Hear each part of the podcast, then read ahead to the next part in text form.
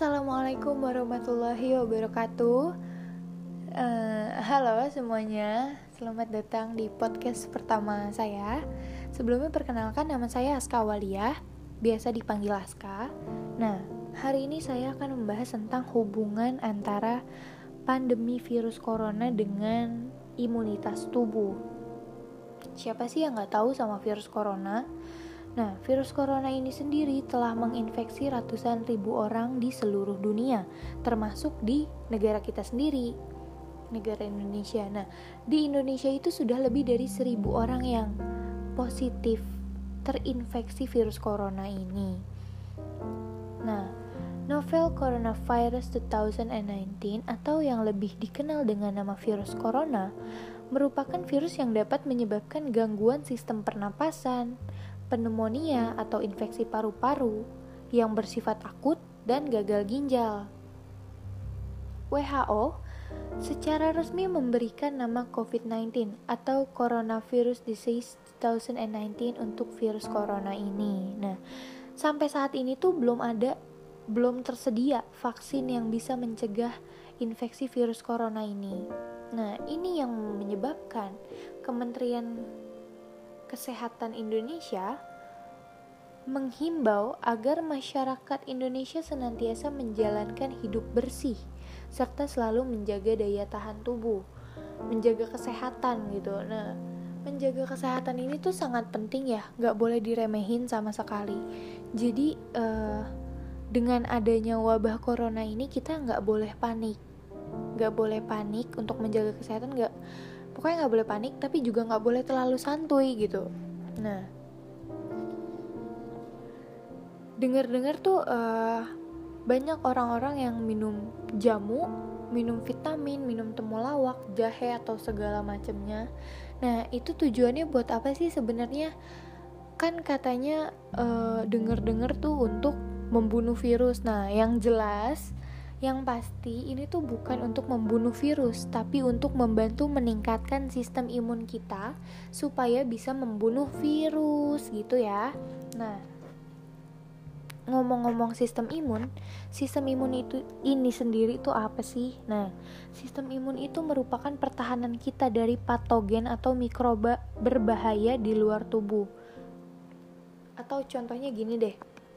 Indonesia memiliki TNI TNI itu uh, gunanya untuk melindungi Indonesia. Nah, manusia mempunyai sistem imun. Nah, sistem imun ini berguna untuk melindungi si manusia ini gitu. Nah, sel uh, sel kan sistem imun itu adanya di mana sih?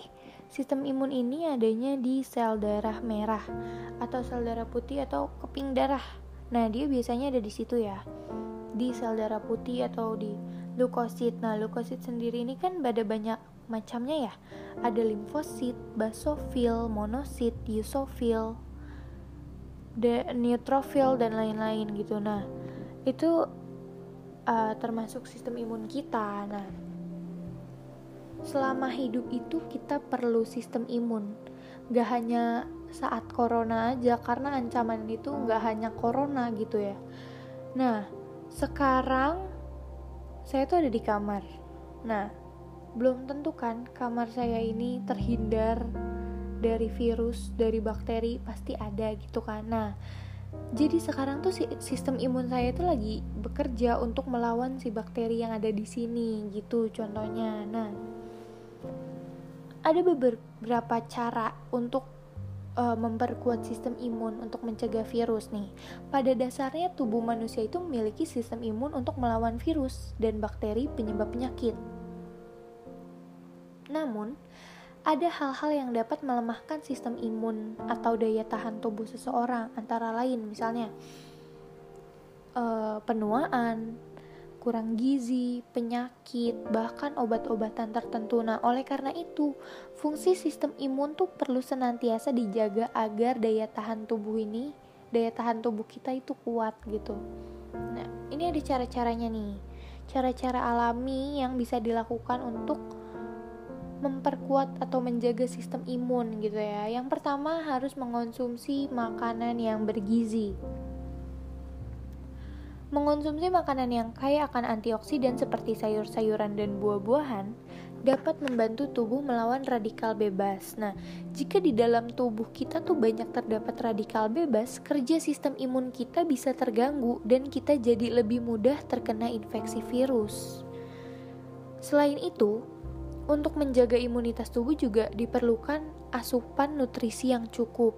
Kita harus perbanyak konsumsi daging tanpa lemak, kacang-kacangan serta biji-bijian gitu ya. Jadi nutrisinya tuh harus cukup gitu. Nah, selain itu juga tadi kayak jamu atau jahe gitu, itu juga nggak apa-apa untuk uh, meredakan peradangan, untuk meningkatkan imun supaya bisa membunuh virus ini gitu. Nah, setelah, setelah itu, hmm, yang kedua itu ada berolahraga dengan rutin.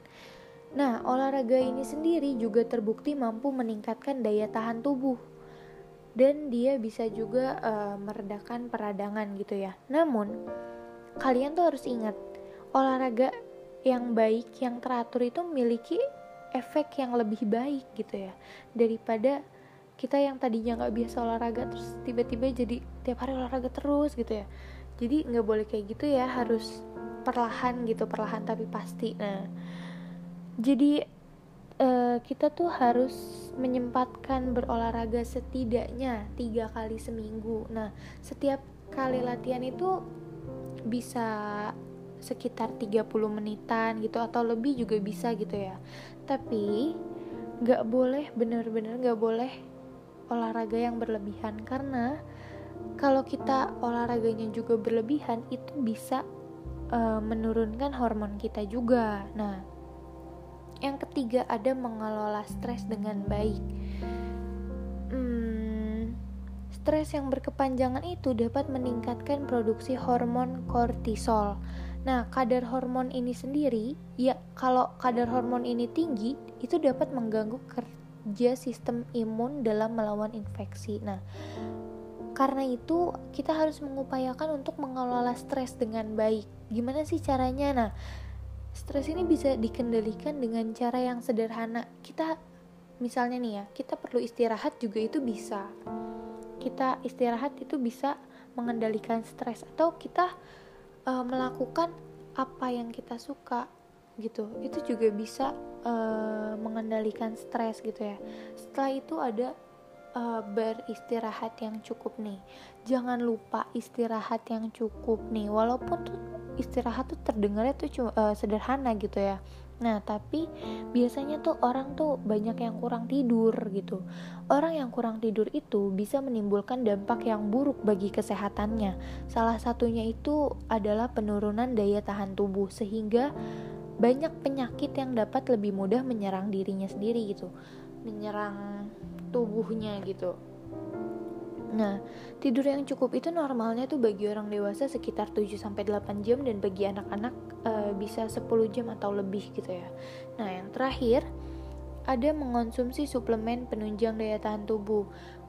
Nah, kita harus mempertimbangkan konsumsi suplemen yang dapat memperkuat daya tahan tubuh. Nah, kandungan vitamin dan mineral dalam suplemen seperti vitamin C, vitamin B3, B5, B6, vitamin E, zinc pocolinate, dan sodium selenite itu dapat meningkatkan kinerja sistem imun dalam melawan infeksi yang disebabkan oleh virus maupun bakteri termasuk virus corona yang ada di Indonesia ini.